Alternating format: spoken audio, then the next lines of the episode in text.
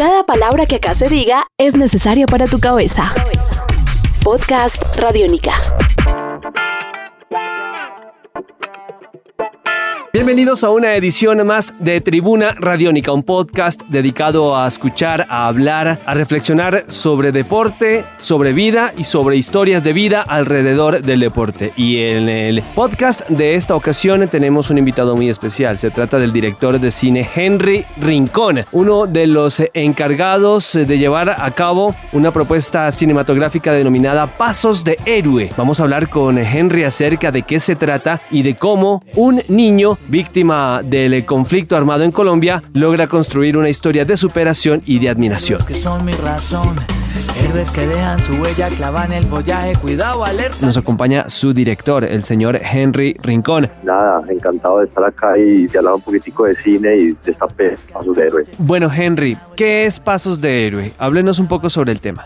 Mira, no, Pasos de Héroe de alguna forma es una propuesta cinematográfica que pretende simplemente decir que como colombianos queremos vivir, digamos, una vida feliz, tranquila, de buen ambiente y por eso creamos esta, esta película a manera de aventura familiar que toca un tema muy coyuntural en el país, que son las víctimas de las minas antipersonas, pero mucho más, vamos mucho más allá y es que todas las personas tienen sueños a pesar de las adversidades y es lo que nos concentramos nuestro personaje principal, Eduardo, que precisamente pierde su pierna en una mina antipersonal, un niño de 10 años, pero tiene un sueño de armar un equipo de fútbol para participar en el torneo infantil del pueblo. Eso es en lo que nos, concentramos, en, los sueños, en la, en la felicidad de vivir, en la felicidad de luchar, en la felicidad de superarte, y así es como se narra la película de Príncipe. Que yo estaba donde mi papá, estaba jugando fútbol, entonces yo vi una jeringa y la pisé. Bueno, ¿de dónde surgió el eh, tema de generar una película de este tipo y pues eh, enfocarlo de esta forma tan heroica? Mira, alguna vez me cuestioné en el año 2009 quiénes eran mis héroes en la vida y yo concluí que mis héroes eran mi padre, mi madre, digamos por todo lo que habían hecho.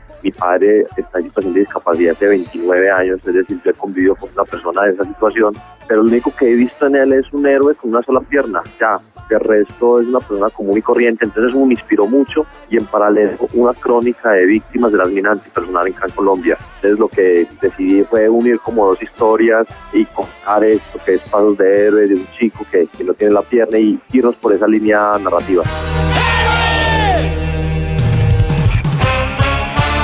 Estás escuchando Podcast Radiónica.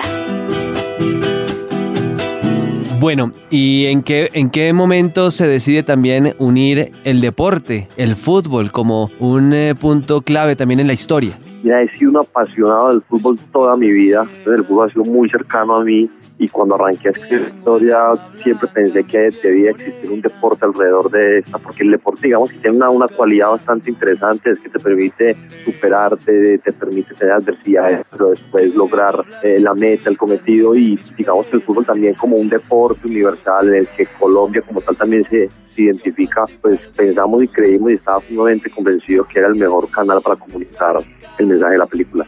Hablemos un poco también de la escogencia de los eh, eh, personajes y de los niños eh, que con alguna discapacidad se hicieron presentes en esta película. ¿Cómo fue el trabajo de investigación y para comenzar a, elegir a estos seres especiales que, lo acompañaron en este proyecto?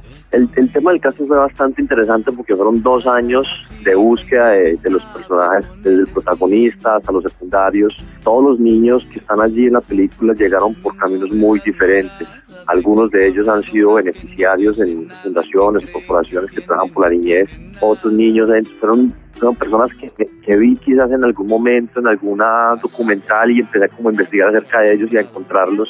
Muchos otros llegaron por un casting abierto que hicimos en Medellín, en Antioquia, Cali, Bogotá. Entonces todos llegaron por caminos diferentes con una, digamos, con una particularidad es que todos han sido víctimas del conflicto social y armado en Colombia. Esa es la particularidad que tienen todos ellos. Y ya en paralelo, todos los personajes adultos, eh, muchos de ellos ya son actores de gran trayectoria a nivel nacional. Eh, eso sí fue a través de casting, porque sí quería que estos adultos fueran actores formados, a diferencia de, de los niños que sí quería que fueran, como llamamos comúnmente, actores naturales. Y mi corazón, ay, llora mi corazón. Se debate entre la esperanza, la impotencia y la razón. Este es un podcast Radiónica. Descárgalo en radiónica.rocks. Podcast Radiónica.